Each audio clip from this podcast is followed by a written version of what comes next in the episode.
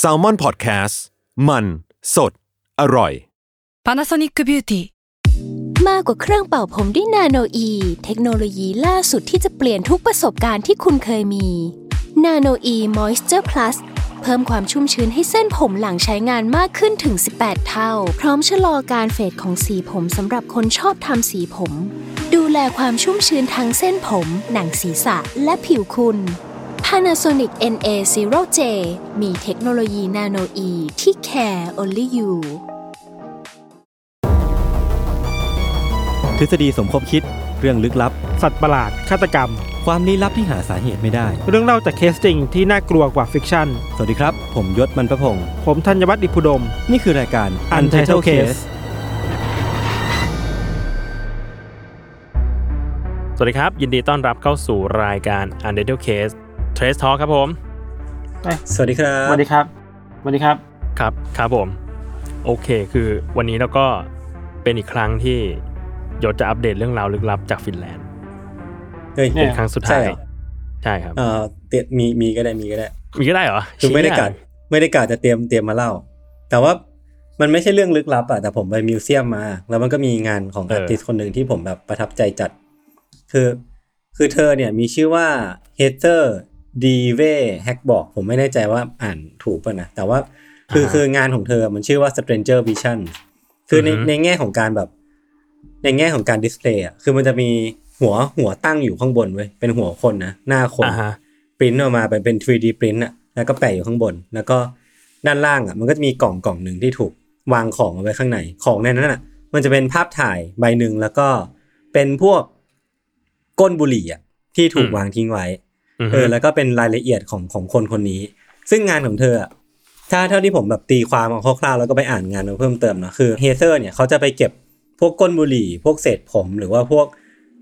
หมากฝรั่งที่ถูกคายทิ้งไว้อะตามเมืองต่างๆ ตามแบบพื้นที่ต่างๆอะไรเงี้ยแล้วก็เก็บกลับมา แล้วก็เอาข้อมูล DNA ของเศษเหล่าเนี้ยมาวิเคราะห์ออกมาเป็นใบหน้าคนเว้ย อือฮึ แล้วก็มาทำเป็น 3D print แล้วก็ทำให้มันดูมีความแบบเชื่อมโยงกันอะคือเขาเลยตั้งชื่อโปรเจกต์นี้ว่า Stranger Visions เพราะว่ามันเหมือนเป็นแบบเป็นการเป็นการแบบจินตนาการใช้ใช้เทคโนโลยีใช้วิทยาศาสตร์ในการจินตนาการหน้าคนขึ้นมาจากเศษ DNA ที่มันถูกวางทิ้งไว้ในพื้นที่ทั่วไปอะไรเงี้ยเออก็ก็เจ๋งดี อ่าฮะอ่าฮะ เออ ซึ่งมัน เออ มัน ผ เราก็ไม่รู้ ผ ด้วย ชอ ใช่ อัน ป่ะ นี้ ว่าม ก ว่าสิ่งนี้มัน accurate แค่ไหน แต่ว่ามันแบบมันวิเคราะห์จาก ไม่รู้ ในนี้อ่า เออซึ่งซึ่งมันก็มันก็ค่อนข้างน่าเชื่อถือนะ เพราะว่าผมก็เคยเล่าเล่าตอนตอนหนึ่งอะที่มันก็มีการใช้เทคโนโลยีนี้ในการแบบช่วยกันแบบวิชวลไลซ์หน้าฆาตกรขึ้นมาจาก DNA ได้อะไรเงี้ย ซึ่งมันก็เป็นแบบเทคโนโลยีที่ใช้กันในในวงการสืบสวนเหมือนกันนะ แบบใช้ได้ อืม จริง ๆอะ่ะ แล้วเหมือนเหมือนโปรเจกต์ของเธอก็ทำขึ้นมาเพื่อ raise awareness เรื่องตรงนี้ด้วยว่าว่ามันมีเทคโนโลยีนี้อยู่นี้อยู่นะ แล้วมันก็แบบเออมันมันควรจะตระหนักรู้เรื่องนี้หน่อยอะไรเงี้ยเออก็ก็รู้สึกว่าน่าสนใจดี อือฮึอือฮึ อืม อืม ประมาณนี้ ค ค รั รับ บ ครับผม ซึ่งวันนี้คุณก็จะกลับมาแล้ว จากฟินแลนด์ ใช่ วันนี้ผมจะกลับแล้ว มีมีคนเรียกร้องคนกลับมาไหม พี่พูดทั้งในรายการทั้งนอกรายการเลยพี่ไม่อยาก ผมเป็นคนตรงไปตรง พูด มา ตั้งแต่หลัง ไง ไม่หลังไม่มาหน้าไม่ มีมีมีคนเรียกร้องไหม เยอะไม่รู้เหมือนกันเนี่ยต้อง เออ ลองถามดู เออ ต้องลองถามทุกคนดู ผมเห็นขายคนล้อเขา เออ เปิดรับ อยากให้ผมกลับ ซีเนีย อ่ะ ครีเอทีฟนะ ไม่รู้ว่ามาเพิ่มหรือมาแทน นั่นแหละ นั่นแหละ เออ นั่นแหละนั่นแหละ จริงเหรอผม ใช่ ยังไม่เห็นเลย ใช่ ผมแต่โดนบล็อกไปแล้ว เมื่อวานผมเห็นเขามานั่ง เออ นั่งทำงานอยู่แบบว่า แบบว่าเฮ้ยทรงเรียนกับยศเลยรู้สึกว่าอ่ะน้องมันก็น่าจะว่างงานแล้วนะอะไรอย่างนี้น่าจะมีชีวิตที่อิสระ แล้ว ไม่เป็นไรอย่างน้อยก็ยังได้เงินเดือนเดือนสุด ท้ายอยู่ ยังพอต่อชีวิตได้ เราเรามองโลกในแง่ดีอะ เอ้ยพูดพูดถึงเรื่อง AI เมื่อกี้อะเราขอต่อเลยได้ไหม เอา คื ดิ อ อืม เราไปเจอในทวิตเตอร์มาครับ มีคุณชื่อว่าคุณปอป่านขอแปลป่าน translation เขาทวิตนี้ขึ้นมา จริงๆ ก็มันก็เป็นดราม่าที่มาจากในวงการญี่ปุ่นแหละ คือว่าในช่วงวันสองวันเนี้ยมันมีดราม่าในเรื่อง AI ญี่ปุ่นเว้ยมันมี AI ตัวหนึ่ง อ่า ชื่อว่ามีมิกไม่รู้พี่เจ้ายกเคยเห็นหรือเปล่า เออ มีมิกเนี่ย ไม่เคย ฟังฟังก์ชันของมันคือว่า มันสามารถไปจับจุดเด่นของนักวาดคาแรคเตอร์ตัวการ์ตูนแต่ละคนน่ะได้ อืม แล้วเราสามารถรีเควสไปได้ว่าเราอยากได้คาแรคเตอร์แบบอาจารย์คนเนี้ยมาเป็นของเราเอง อืม เช่นอาดาจิ เช่น อาจารย์ เบอร์เซิร์ก อะไรแบบนั้น อา อะไร จาร แบบ ย์นาโอ นั้น กิอะไรเงี้ยอ่ะ แต่ไม่แน่ใจว่ามันมันไปถึงขั้นลายเส้นที่แบบว่าเป็นเอกลักษณ์ได้แค่ไหนอ่ะแต่มันสามารถไปจับตัวพวก อือฮึ คาแรคเตอร์ได้เว้ย อ่ แล้วสามารถจินเนเรตเอามาได้ว่าเอ้ยคุณอยากได้แบบนี้มันก็เหมือนกับไอ้ปกติที่เราเล่นกันน่ะ มันแค่เป็นเวอร์ชันนั้นเป็น อืม พวกคาแรคเตอร์เว้ยไอเนี้ยเรื่องเนี้ย อืม มันเป็นเรื่องใหญ่มากคนเลยตั้งถามว่าแล้วปัญหาลิขสิทธิ์มันจะเกิดขึ้นเปล่าวะคืออันเนี้ยมันคืองาน อืม มีลิขสิทธิ์ไงมันไม่ใช่งานแบบจินเนเรตมาจากไอเดียแบบคำนามธรรม อ่า อ่ะ เข้าใจ อืม อือฮึ แล้วชื่อแม่งก็ชัดเจนมากชื่อมีมิกที่แปลว่าเลียนแบบเว้ยมันก็ยิ่งตั้งคำถามว่า เออ copy ตกลงมึงเลียนแบบหรือเปล่าวะอะไรเงี้ย อืมอืม เราเข้าใจ อืม ว่า AI มันยังทำทำงานได้ด้วยการที่เราอัพเขาเรียกว่าอะไรวัตถุดิบให้มันอ่ะไปเรียนรู้สิบรูป อ่าฮะเออแค่สิบรูปเองเหรอ ใช่ ก็น้อยมากเลยนะ ใช่สิบรูปแล้วก็มันจะไปเจเนเรตมาให้สมมติว่านี่มีปัญหานะคืออ ม เออว่ะพอมันสามารถเอาลายเส้นของคนที่มีอยู่สร้างผลงานจริง ๆ แล้วมันมีลิขสิทธิ์อยู่อะ อืม ไปทำเองสร้างใหม่ แล้วมันจะถูกลิขสิทธิ์แค่ไหนอะเส้นอยู่ไหนนะ เอ อื อ ม เออ การเอามาใช้ มัน จะ ต้อ เป็ ง แค่ ตาม ไหมาวนะ ด้วยพวกพวกเรื่องแบบ copy right copy left อะไรอย่างเงี้ยป่ะ คือ จริง เออ ๆ ผมก็ไม่รู้เหมือนกันว่าว่ามันมันดีกว่าไหมในงานที่แบบทำให้ลายเส้นมันถูกแพร่หลายได้ง่ายขึ้น เพื่อพัฒนาวงการหรือว่าจริง ๆ แล้ว มันก็จะมีเรื่องของแบบลิขสิทธิ์ของผู้วาดด้วยเปล่าวะที่มันมันควรจะแบบได้ผลประโยชน์จากตรงนี้ไปด้วยอะไรเงี้ยเนาะ ใช่ใช่เราเลยว่าเออนั่นแหละ มันนอกจากมันจะมา มาสู่คำถามว่าเรื่องการแย่งงานคนแล้วอะอีกคำถามคือแล้วมันจะทำลายปัญหาเรื่องลิขสิทธิ์ด้วยหรือเปล่าอะมันจะสร้างปัญหาเรื่องลิขสิทธิ์ด้วยหรือเปล่าก็เป็นเรื่องใหญ่เนาะ จริงจริง อื ครับ ม เราคิดคิดอีกแบบหนึงคือ เราสามารถเจเนเรต AI ที่สร้างเกี่ยวกับ UC ได้ไหม ๆอืม เช่น อืม จริง ๆ เป็นไปได้นะ เช่นยศบวกคำว่า เออหนี ออกนอกประเทศ มีอะไร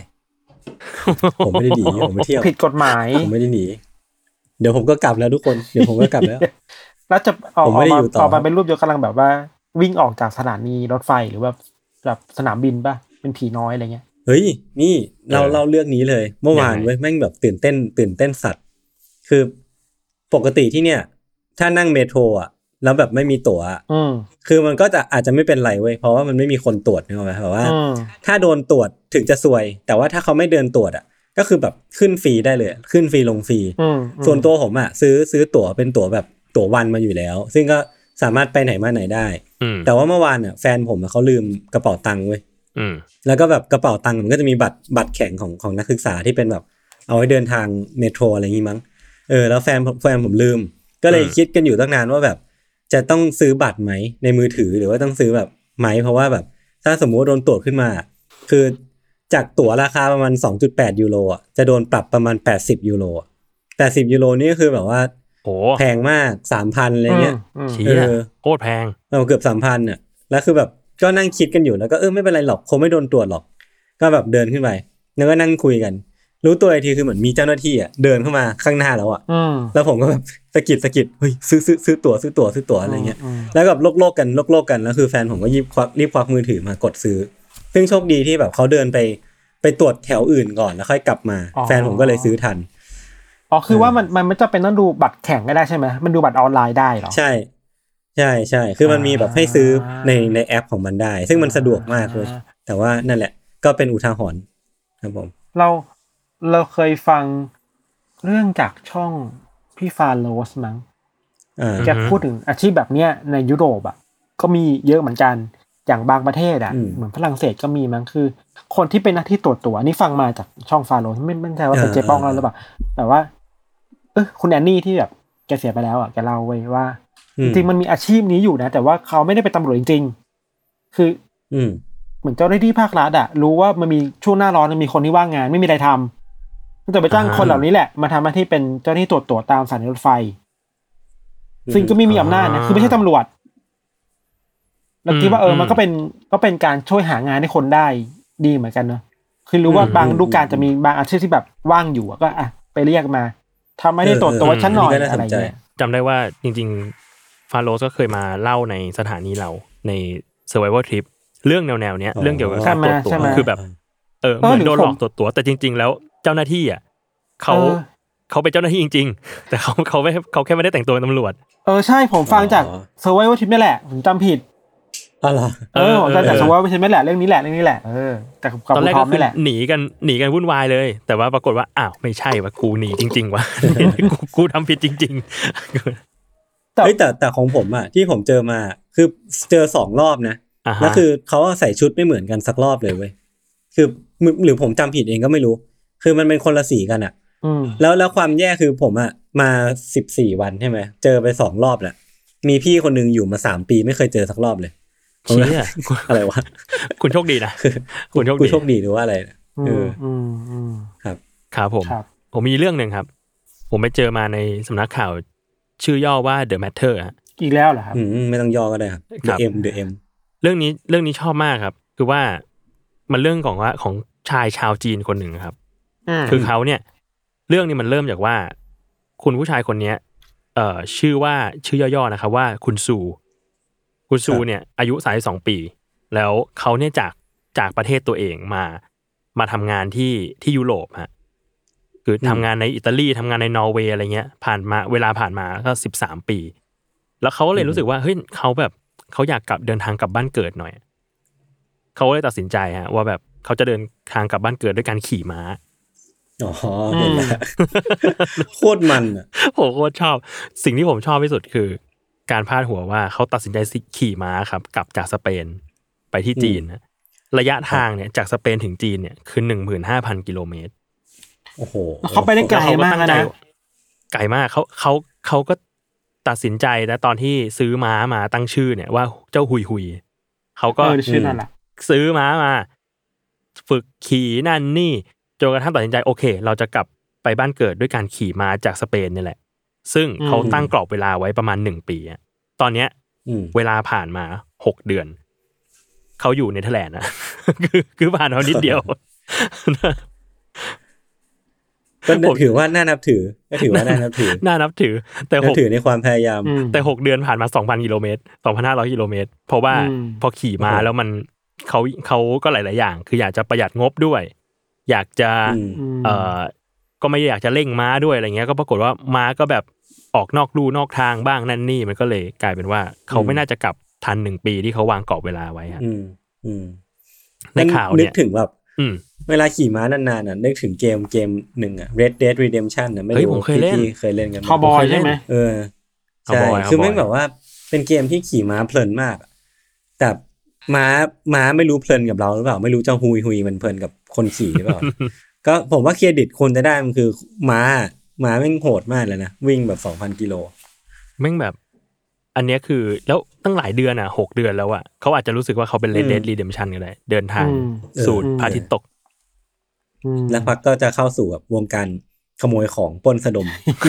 คือเกมอะไรก็ตามอ่ะที่ Open World อ่ะสักพักหนึ่งจะเริ่มขโมย เออ ของ มันมันจะเกิดความคิดแบบขึ้นมา เอ๊ะเราจะไปต่อยคนนี้ดีไหมวะ เราเดินไปไปต่อยคนนี้ดีไหม หรือจะไปเดินไปถีบตำรวจดี มีความแบบ อ่า เชี่ยยากว่ะ ประมาณนั้นครับนี่ข่าวแรกผม ครับ ครับ โอเคครับ ผมมีอีกเรื่องหนึ่งครับ เป็นเรื่องที่จริง ๆ มันต่อเนื่องมาจากในปี 2017 คือที่โปรตุเกสเนี่ยมันมีคนคนหนึ่งชายคนหนึ่งที่เขาแบบไปทำก่อสร้างที่ที่ด้านหลังบ้านอะไรเงี้ยครับ เหมือนแบบไปจะไปสร้างต่อเติมบ้านอะไรเงี้ย ก็เลยไปไปขุดขุดที่พื้นดู ปรากฏว่าเขาพบสิ่งที่มันคล้าย ๆ ว่าจะเป็นฟอสซิลไดโนเสาร์ เขาก็เลยทำให้ทางแจ้งเรื่องไปทางมหาวิทยาลัยแถวนั้นนะให้ให้มาทำการตรวจสอบทำการรีเสิร์ชก็มา อือฮึ ขุดขุดไป แล้วก็เหมือนเวลามันก็ผ่านไปจนถึงณปัจจุบันเนี้ยเขาก็เริ่มจะกลับไปขุดอีกรอบหนึ่งเพราะว่าเขาพบว่าไอ้ที่มันเป็นฟอสซิลเนี่ย มันคือฟอสซิลที่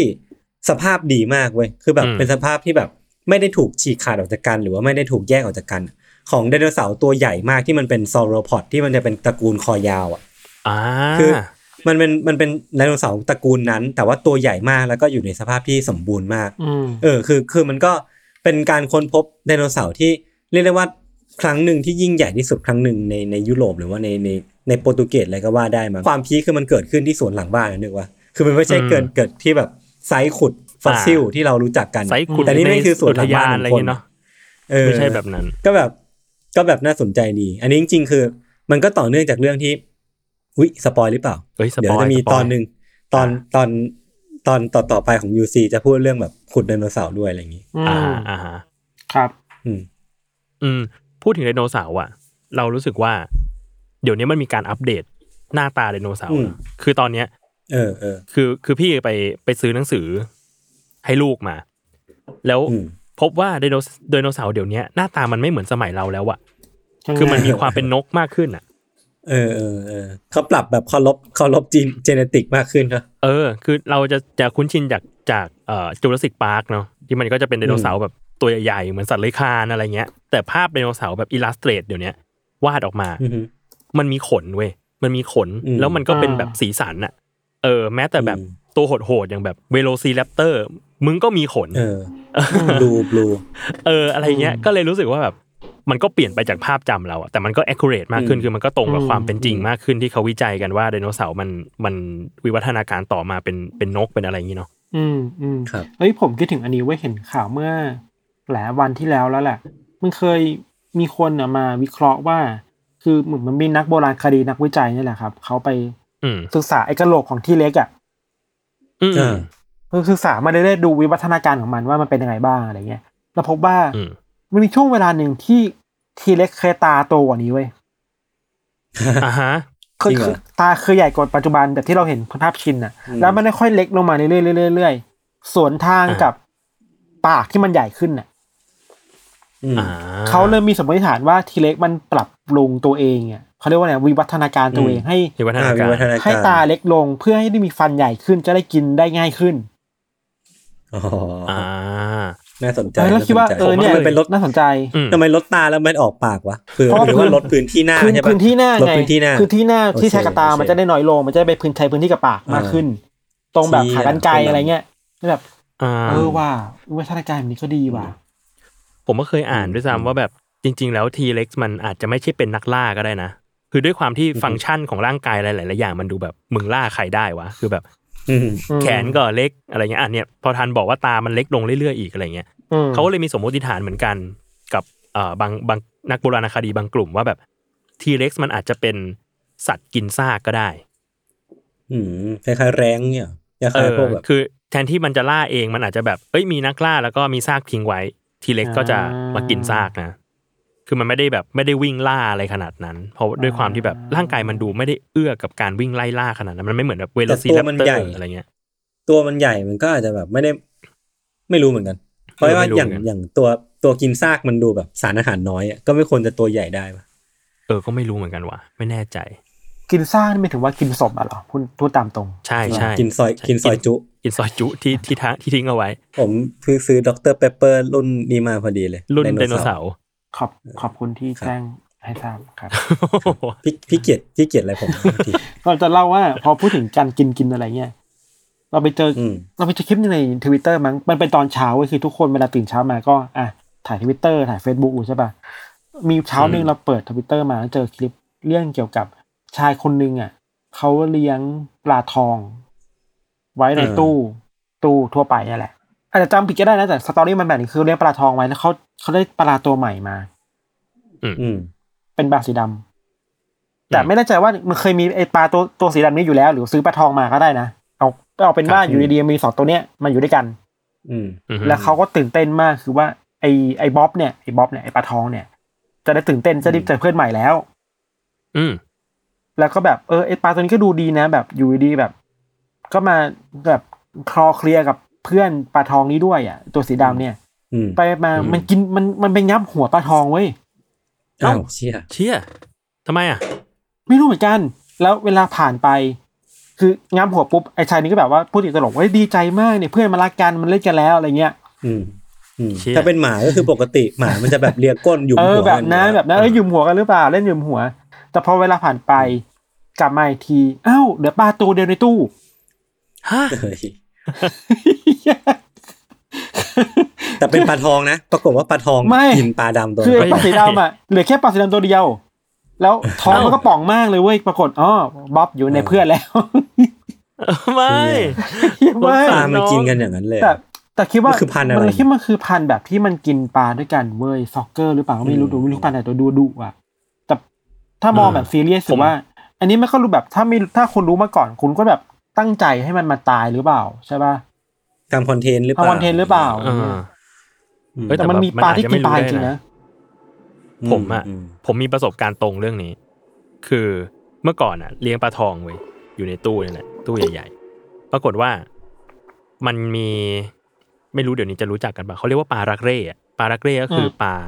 ปลาทองสีดำตาใหญ่ๆนึกออกปะ อืม อืม ตาโตโตๆตาโตโตๆก็ซื้อมาเว้ย แล้วก็มาอยู่ตู้เดียวกัน ปรากฏว่ามันก็แบบอยู่ตู้เดียวกันว่ายน้ำนั่นนี่สักพักหนึ่ง ปรากฏว่ามันก็มีแบบมีจังหวะที่เหมือนมันเล่นเล่นๆกันอะมันงับงับๆกัน เหมือนเหมือนเรื่องเหมือนเรื่องทันเลยเว้ย อืม แล้วงับงับๆกันไม่เท่าไหร่เว้ย งับไปงับมาปลาลักเล่อะตาแม่งหลุดออกมา ไอ้เหี้ย อ้าว ซาเวียสอะ คือตามันใหญ่อะตามันใหญ่แล้วกลายเป็นว่าเวลาแบบโดนเพื่อนงับตานั่นนี่นั่นนี่อะไรเงี้ยมันแบบมันหลุดออกมาเลยเว้ยแล้วแบบเชียสยองมากสำหรับแบบตอนนั้นแบบเป็นเด็กประถมอะ อืม ก็เลยรู้สึกว่าแบบเราอาจจะมีความรู้เกี่ยวกับการเลี้ยงปลาน้อยไปอะมันมันควรจะต้องศึกษามากกว่านี้ไหมนะ ว่าแบบอะไรมันอยู่ด้วยกันได้ ใช่ หรือพฤติกรรมอะไรมันอะไรเงี้ยเพราะว่า อืมระบบ พันธุ์ นิ ป เว ลา ศ มันก็เยอะ เออ เพราะตอนนั้นเลี้ยงปลาเยอะเหมือนกัน มันก็จะมีแบบพวกปลาทองปลาแรกเล่ปลาอะไรอะปลาซักเกอร์ เออ หรือว่า ที่มัน เป็ แบบ ทักเกอร์ ทำความ นะ สะอาด เออ หรือว่าปลาแบบปลาตอนนั้น ปลาปิก้า เลี้ยงไม่ใช่ปลา ปิก้า แหลกเลยช็อตฟิลเลย ช็อตฟิลเลย ปลาปลาอะไรวะ ขอโทษ ปลาปลาดุกเผือกอะไรเงี้ย ซึ่งมันก็ดูแบบมึงเป็นปลาตะกะกันอะก็ไม่รู้มันกินอะไรบ้า อื ง ม อือืมมอืม เออ ประมาณนั้น พอพูดถึงเรื่องปลากินอ่ะ อันนี้ไม่ได้เตรียมมา แต่ว่าเพิ่งไปอ่านเจอมา เขาบอกว่า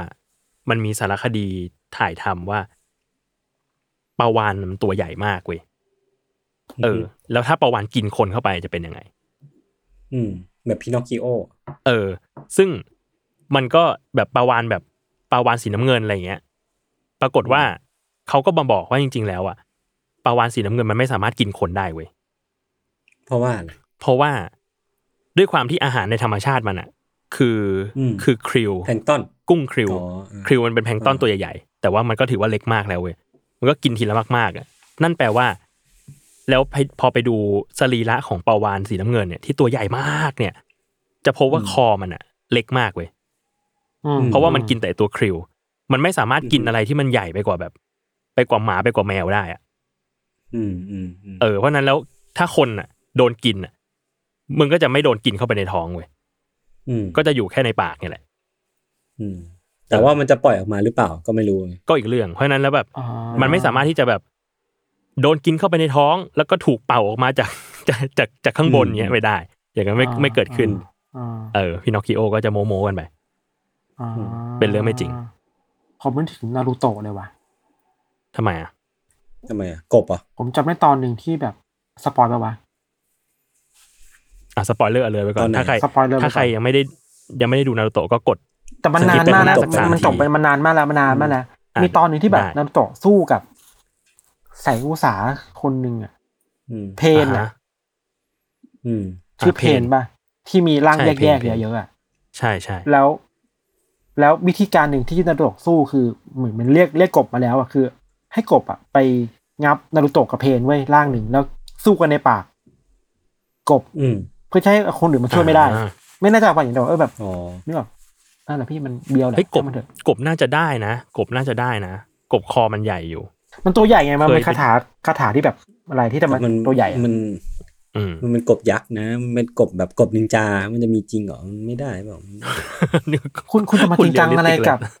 ตาโนโตะนินจาโอ้โหเฮ้ย อ วะ ยู่อยู่เรียลลิสติก อยู่อยู่เรียล ก ลิ บ ส อะ ติ ไร ก มันใช้คาถาได้ อะ ไม่มีหรอก เออกบอะไรพูดได้อะ เออ ครับ ครับ ไอ้ยผมมีอีกครับ เรื่องหนึ่งครับ โอ้ย อันนี้เป็นเรื่องที่เกิดขึ้นในเนบราสกาในอเมริกา อ่า คือ อยู่เนื้อเนื้อๆหน่อย มีสถิติใหม่ในอเมริกาเกิดขึ้นกับ เออเขาเรียกว่าสถิติของ Guinness Book ยังไม่ยังยังไม่ออฟฟิเชียลนะ ยังไม่ออฟฟิเชียลนะ แต่ว่า อืม เขาไปดู อืม มาคิดว่ามันน่าจะทำลายแล้ว คือว่ามีชายคนหนึ่งชื่อว่าคุณดูแอนแฮนเซนเนี่ยเขาอยู่ในบราสกาเนี่ยเขาเพิ่ง ไป เขาเรียกว่าอะไรอะล่องน้ำด้วยล่องล่องไปในแม่น้ำด้วย อือฮึ ฟักทองยักษ์เว้ย ฮะ ฟักทองยักษ์ ทำไม เนี่ย อ่ะ คือฟักทองยักษ์เนี่ยมันใหญ่มากพี่โจยศใหญ่ขนาดแบบ คนเขาสามารถเข้าไปนั่งได้อะคือเขาแบบ อืม ดูแลมาดีอ่ะนะจะไปซื้อมาจากไร่ที่มันแบบดีมากจริงๆอะไรเงี้ย ฟักทองยักษ์เนี่ยมันขนาดสามร้อยแปดสิบสามกิโลเลย นะ โอ้โห โอ้โห คตรหนัก ใหญ่มากใหญ่มาก แล้วเขากวานเอาเนื้อออกอะให้มันเหลือแบบที่ว่างข้างในอะแล้วเขาก็เข้าไปนั่งข้างในเว้ยแล้วก็พายเรืออลงในแม่น้ำมิสซูรีเขาพายเรือในแม่น้ำมิสซูรีตั้งแต่ตอนเจ็ดโมงครึ่ง อืม ถึงหกโมงครึ่งอ่ะเจ็ดโมงเช้าถึงหกโมงเย็นอ่ะ อืมอืม ใช้ระยะทางสามสิบแปดไมล์สามสิบแปดไมล์นี่ก็คือประมาณหกสิบเอ็ดกิโลเมตร อืม ภายได้ 61 กิโลเมตร และมีคนวิเคราะห์ว่านี่ไปอ่านจากเดอะการเดียนมาว่า เนี่ยน่าจะทำลายสถิติ เพราะว่าที่ผ่านมาเคยมีคนทำได้คือทำได้แค่ 25 ไมล์หรือ 41 กิโลเมตรเท่านั้นคำถา ซึ่ ม งอันนั้นก็ไกลมากนะ คำถามคือว่า คนแรกเนี่ย ไม่เท่าไหร่แล้วคนสองเนี่ยทำไมต้องต้องต้องล้มด้วย เออ ทำอะไรเพื่ ออะไร อีโก้ เออ วันหนึ่งเราจะตื่นขึ้นมาแบบว่า เอ้ย เรามาทำลายสถิติกินเนสเวิร์กันดีกว่า ด้วยวิธีอะไรดีนะ พายฟักทองดีกว่า เนี่ยเหรอ มันแบบว่า มันดูเซอร์เรียลเหมือนกันนะ คุณคุณคุณแฮนเซนก็ให้สัมภาษณ์หลังจากที่สามารถทำลายสถิตินี้ได้ว่า อ่ะสิ่งที่เรียนรู้อย่างแรกคือ อ่ะกูไม่ทำแล้ว อืม เออ ครับ เพราะว่าเขาบอกว่า 38 ไมล์เนี่ยไอ้หลายชั่วโมงเนี่ยมันทำให้เข่าเขาอะเจ็บปวดมาก คือมันต้องนั่งตลอดเวลา มันต้องนั่งคุดๆปะ มันนั่งคุดๆตลอดเวลา อ่ามัมันไม่สามารถยืนเปลี่ยนเลยบทได้ไงเขาบอกเข่าเขาเนี่ยแย่มากๆแล้ว คือแบบโอเค ไม่ทำแล้วเลิกทำแล้วถ้า อืม จะมีใครมาทำลายสถิติเขาอีกเขาบอกว่า โอเคดีเลยยินดีด้วย แต่ไม่เอาแล้ว เอาเลย โอเค ก็เป็นแบบ แล้วก็เออว่ะกินเนสบุ๊กเนี่ยมันก็มีสถิติอะไรแปลกๆพวกนี้เยอะเนาะ อืม มันคือ ม การเอาสิ่งแปลกมาทำเรื่องแปลกๆอ่ะ ไอความแปลก เหมือนที่ผม ข เค อง ย ฟัทองเล่ากไง ไม่พออ่ะมันพายเรืออีก อื อ่ะ มวันนี้ นั่ ผ นแห ม ละ เคยเล่าไงว่ามีคนทำลายสถิติ เรียงเม็ด M&M ในแนวตั้งอะห้าเม็ด อืม ใช่ เราก็จะรู้สึกว่าคนที่มาทำลายสถิติสี่เม็ดเนี่ย เป็นห้าเม็ดอะคือทำไปทำไมนะ อืม คำแล้วคำถามแรก สู้ คือคำถามแรกคือคนที่ทำคนแรกเนี่ยทำไปทำไม แล้วคนคนที่เริ่มเอาเม็ด M&M มาเรียงต่อกันเป็นคนแรกไง อืม นั่นแหละครับ ก็เป็น ครับ ก็เป็นเรื่องราวดีๆแหละ ที่ก็ยินดีด้วยครับกับคุณแฮนเซนก็แกก็เกษียณแล้ว ครับ ไม่ทำแล้วสิ่งนี้ ครับ ผมมีอีกเรื่องห ดี นึง นะครับ เรื่องเนี้ยมันเกี่ยวข้องกับชีวิตเรามาก ๆ ครับ คือผมไปเจอข้อมูลมาว่าจริงๆ หลายคนอาจจะรู้แล้วเรื่องเนี้ยแต่ว่าผมเองเพิ่งรู้ก็เลยอยากมาเล่าให้ฟังว่า ทุกจริง ๆ แล้วทุกวันเนี้ยที่มีฝนตกในกรุงเทพหลังเลิกงานเนี่ย อืม มันไม่ใช่เรื่องโชคชะตาหรือว่าบุญกรรมนำพามาแต่อย่างใดครับ มันเป็นเรื่องวิทยาศาสตร์ อืม ยังไง อื ดี ม เออ คือเขาบอกว่าสิ่งเนี้ยมันเป็นปรากฏการณ์ที่เรียกว่า urban heat island effect มันคือแบบเพราะเมืองอ่ะ มันมันจะดูดซับความร้อนเอาไว้มาก ด้วยความที่แบบมันมีตึกมันมีอะไรเงี้ย ถนนมีสิ่งปลูกสร้างเยอะ สิ่งเหล่าเนี้ยมันมันแอบสอบหรือมันแบบดูดซับความร้อนเอาไว้อะทั้งวัน อืม จนกระทั่งพอคล้อยบ่ายคล้อยเย็นประมาณสักแบบสามโมงสี่โมงเนี่ยแดดมันเริ่มน้อยลง มันตึกเหล่านี้มันก็เริ่มคายความร้อน พอคายความร้อนปล่อยออกมาปุ๊บมันก็ลอยไปกระทบกับอากาศเย็นที่อยู่ข้างบน ก็เลยกลายเป็นฝนตกลงมาช่วงแบบ ก่อนเลิกงานทุกๆวัน อืม อื อ่ ม าก็ก็น่าสนใจ ใช่เขาก็เลยแบบมีการวิจัยกันเหมือนกันครับว่าแบบ วิธีที่จะทำให้ไม่เป็นเป็นแบบนี้น้อยลงอ่ะ มันคือถ้าเมืองเนี้ยเมืองแต่ละเมืองอ่ะมันมีพื้นที่สีเขียวมากพอ พวกต้นไม้ อืม พวกอะไรเงี้ยมันจะช่วยดูดซับน้ำทางพื้นดิน แล้วก็เก็บน้ำไว้ไม่ให้เกิดภาวะฝนที่มันรุนแรงมาก หรือว่าลดปริมาณความร้อนของเมืองลงได้ อืม อืม อืม ซึ่งทำให้เราไม่ต้องเจ็บปวดเวลาที่จะออกจากออฟฟิศแล้วฝนตกอีกแล้วอะไรเงี้ย ครับบางทีมันมันตกห้าโมงยันไปสองทุ่มเนี่ยมันก็จะแบบลำบากมากเลยนะ ใช่ครับ ก็นี่แหละครับ ไปเสิร์ชต่อได้ครับ urban heat island effect อืมมีแต่มี ครับผม มีงานวิจัยที่บอกว่าทำไมทำไมบางพลีบางนาแถวนี้มันถึงมีระบบนิเวศของตัวเองไหม ผม เช่น เคย ที่ เห็ อื่ น นต ค ก น ที่นี่ แบ ไม่ บ ตกอะไรเงี้ย อ่าฮะ คุณ ผม ทำล เคยเห็น คุณทำลย ผมเคยเห็นนะครับ คนที่เขาฟังรายการเราเนี่ย แล้วเขาพยายามวิเคราะห์จากสิ่งที่คุณพูด ว่าแบบ เฮ้ย อ่า แถวนั้นมันมีแบบ มันมีห้างใหญ่ๆเยอะหรือเปล่า อืม ที่ อ่ามั มันแบบทำให้แถวนั้นเนี่ย เกิดบรรยากาศหรือภูมิอากาศเฉพาะตัวแถวนั้น อืม น่าสนใจ ที่แบบ ที่อื่นมันเป็นอย่างอื่น ที่อื่นมันฝนตกที่อื่นอะไรเงี้ย มีเจ้าสัวไป มีเจ้าสัวไปซื้ ซื้ อ อสภาพอุปการณ์ไว้นะ แต่ผม ไป คิดซื้อ ว่า เมฆ ผมคิดว่ามันมีปัจจัยหนึ่งคือบางกระเจ้าเว้ยคือว่า อ่าฮะ คือแถวเนี้ยมันมันใกล้กับแม่น้ำเจ้าพระยาด้วยนะ มันมีบางกระเจ้าที่เป็นแบบพื้นที่สีเขียวอะเราไม่รู้ว่า มีเหตุผลอะไรหรือเปล่าเรื่องการสร้างลมความชื้นอะไรเงี้ย ไม่แน่ใจไม่แน่ใจ คิดว่าถ้ามันอาจจะคอนเฟิร์มได้ถ้าใครมีความรู้อาจจะมาคุยกันได้นะว่า เอ้ย สิ่งเหล่านี้มันทำให้ภูมิอากาศแถวๆนี้มันแปลกไปจากที่อื่นของเมืองยังไงอะไรเงี้ย แต่ที่สำคัญคือว่าเราเริ่มคาดเดาสมมติอากาศสภาพภูมิอากาศไม่ค่อยได้แล้วอะอันเนี้ยน่ากลัวจริงๆนะ มันมัน ใช่ มันวิเคราะห์ ใช่ มันคาดเดาทำทำนายได้ยากมาก อย่างวันก่อนที่เราเห็นแบบเช้ามาเจ็ดโมงแปดโมงแบบแน่งหนักมากอะ อืม อันเนี้ยก็แบบนึกว่ามันมันเริ่มเกินความควบคุมของมนุษย์เรามากขึ้นเรื่อยๆอะการทำนาย อืม การวิเคราะห์การรับมือมันยากขึ้นอะ มันก็มีคนบอกเหมือนกันว่าคือจากบรรยากาศทั้งหมดเนี้ยคือ global warming มันเป็นเรื่องจริงมากๆ และซีเรียสมากๆนะเออ ใช่ใช่ มันเห็นภาพอะ ครับ ว่ามันแปรปรวนอะไรเงี้ยบางคนรู้สึกว่า global warming มันคือการที่โลกร้อนขึ้นเรื่อยๆ แล้วแปลว่าอากาศจะร้อนขึ้นอย่างเดียวมันมันไม่ใช่ บางทีมันมีแบบภูมิอากาศแบบสุดโต่งอีกแบบด้วยบางทีอยู่ๆก็หนาว อยู่ๆก็ฝนตกอะไรเงี้ย เราเราว่าสิ่งหนึ่งที่ช่วยกันสื่อสารได้คือว่าอย่างในต่างประเทศเนะครับเขาเริ่มเปลี่ยนคำพูดนะคือ เริ่ม อืม เริ่มไม่ใช้คำว่า global warming นะครับไปได้คำว่า climate crisis แทนอะวิกฤตโลกรวน อ่า คือมันคือวิกฤตสภาพภูมิอากาศ มันพอเราพูดถึงโลกร้อนปุ๊บคิดว่าเอ้ยปัญหาคือโลกร้อนอย่างเดียวจริงๆไม่เว้ยไอ้ global อื warming ม เนี่ยแม่งส่งผลให้อากาศเย็นมากๆในบางพื้นที่มากขึ้นกว่าเดิมไม่ซ้ำในบางเวลาอะไรเงี้ย อืม อะไรเงี้ย อืม รู้สึกว่า อืม อันตรายรู้สึกว่า ภาพแบบก็เห็นในหนังอะโลกวันสิ้นโลกมันก็ไม่ได้ไกลเกินจริงเท่าไหร่แล้วอะ นี่มีคนตั้งข้อสังเกตเหมือนกันว่า ตอนนี้เรามีหนังสิ้นโลกให้ให้ดูอะปีละหลายเรื่องมากเลย อืม อืม เดี๋ยวปีหน้ามีอีกแล้วหนังสิ้นโลก หลายเรื่อง หรอ เรื่องเรื่องอะไรอะ จำไม่ได้อะแต่มันมีมันมันมีประกาศสร้างอีกแล้วแล้วก็เตรียมฉายอยู่ มีหนังเรื่องหนึ่งไม่สิ้นโลกแต่น่าดูคือหนังของพี่คงเดชอะที่เพิ่งโปรโมทไปเมื่อวาน เอ้ยผมยังไม่ได้ดูเรื่องย่อเลยไม่รู้เกี่ยวกับอะไร เห็นแค่โปสเตอร์นะ ชื่อแอน อื ปะ อฮึ ที่แบบเอาผู้หญิงหลายๆคนมาเล่นนะมี อ่าอ่า มีออกแบบ มีออกแบบมีเยอะมากเลย อืม มี อืม ออกแบบ อืม มีอิงค์วัฒนทรก็มีมีเจนนิสมีมิวสิกมีใครอะเยอะอะเหมือนกับนักแสดงเก่า มีมินนี่อะ ๆมินนี่แบบเหมือนนักแสดงเก่าๆที่พี่โยงเนี่ยเคยทำงานด้วยอะ อ่า เอามา ฮะ เอามา assemble กันในในเรื่องใหม่นี้อะไรเงี้ย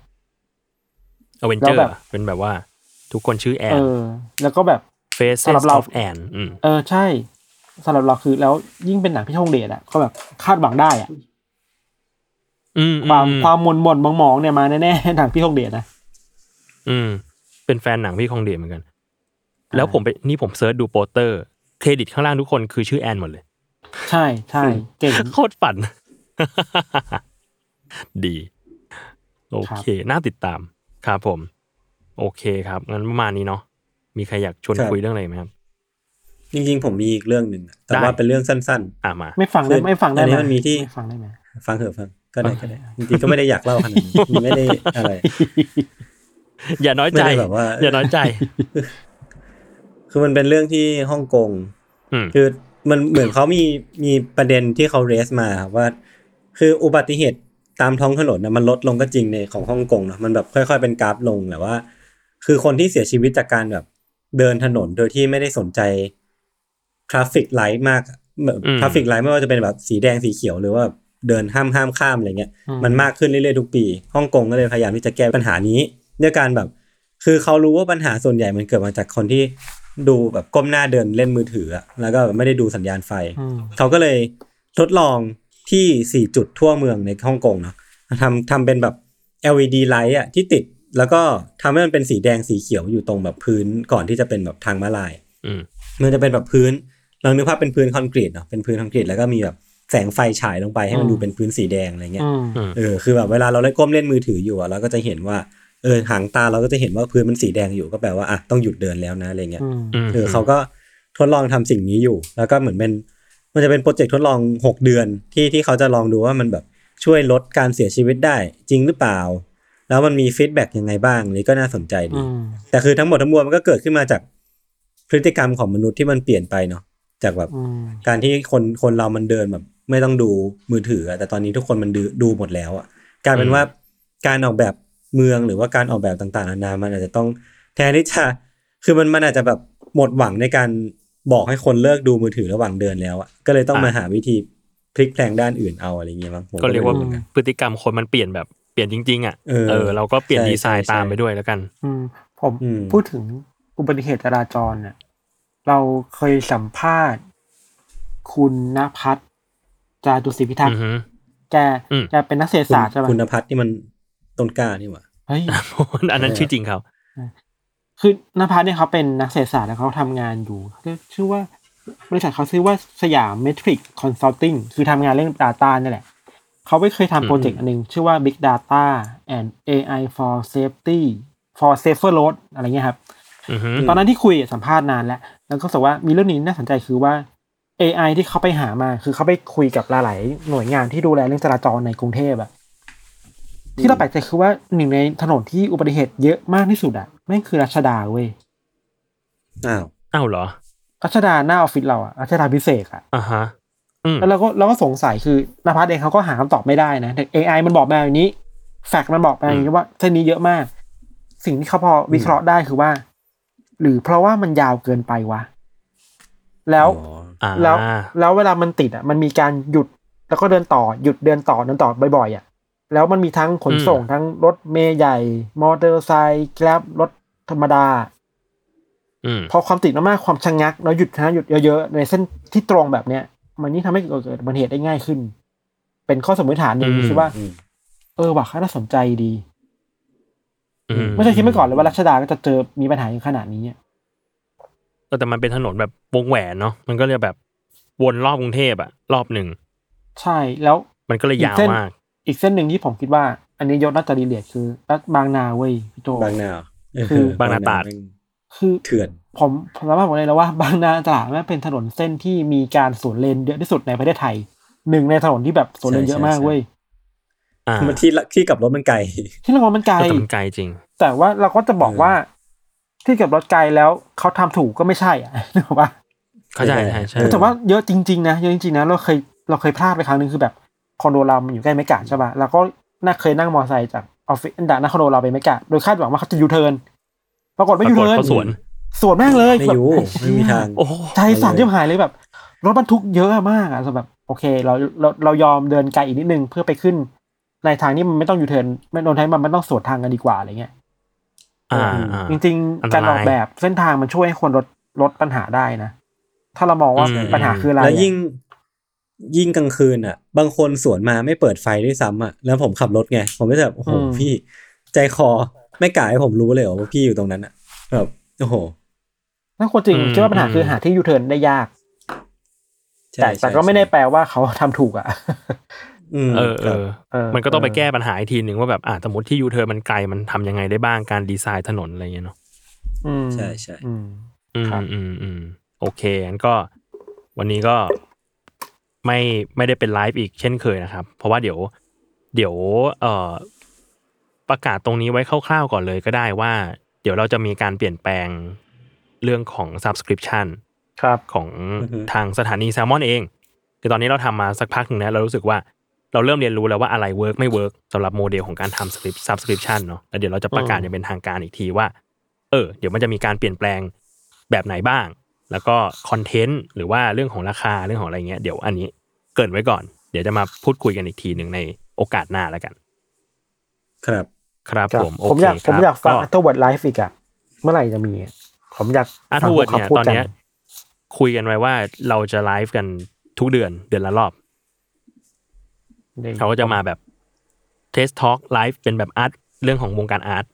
ใด ได้ได้ผมคาดหวัง ป ผ ระ ม มาณ เฝ้ารอพวกเขาตลอดสามคนนี้ ๆ กูเป็นแฟน ความ ใช่ ฝั ไห นขอมครับ งผมผมเป็นแฟนคลับพวกเขา ครับ ผมมีหนึ่งหนึ่งทีเวียกับคุณต้นกล้าเมื่อกี้ที่ยศบอกมาว่า คุณต้นกล้าเนี่ย เขาชื่อจริงว่าคุณพัฒน์นะ คือคุณพัฒ ใช่ น์เนี่ย ใช่ใช่คุณภัทร เออเพราะฉะนั้นแล้วเวลาที่ใครจะเรียกเขาอย่างสุภาพอะต้องเรียกว่าคุณคุณพัฒน์นะ คุณคุณใช่ครับ เป็นคนแบบว่า ต้องเป็นคนติดอ่าง แบบ อยู่ดีก็ต้องกลายเป็นคนติดอ่างคุณคุณคุณพัฒน์ ผมเคยคุยกับเขาเขาบอกว่า สิ่งหนึ่งที่ที่ผมรู้สึกไม่ชอบเกี่ยวกับตัวเองมันก็คือการที่ชื่อจริงผมมันเอ่ออ่านได้หลายแบบเนี่ยนะครับ ผมไม่แน่ใจว่าเวลาที่เขาเขียน คนเรียกชื่อผมว่าคุณพัทเนี่ยเขาเรียกคุณพัทหรือว่าผมคุณพัท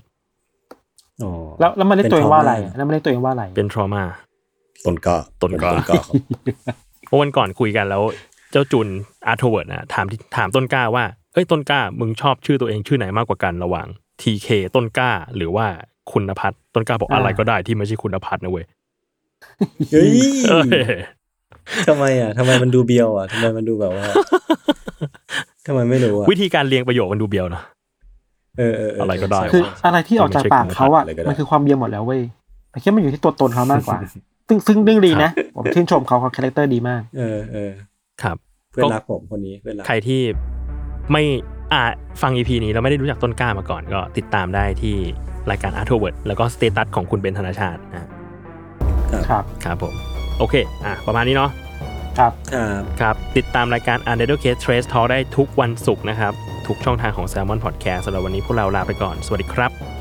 สวัสดีครับ สวัสดีครับ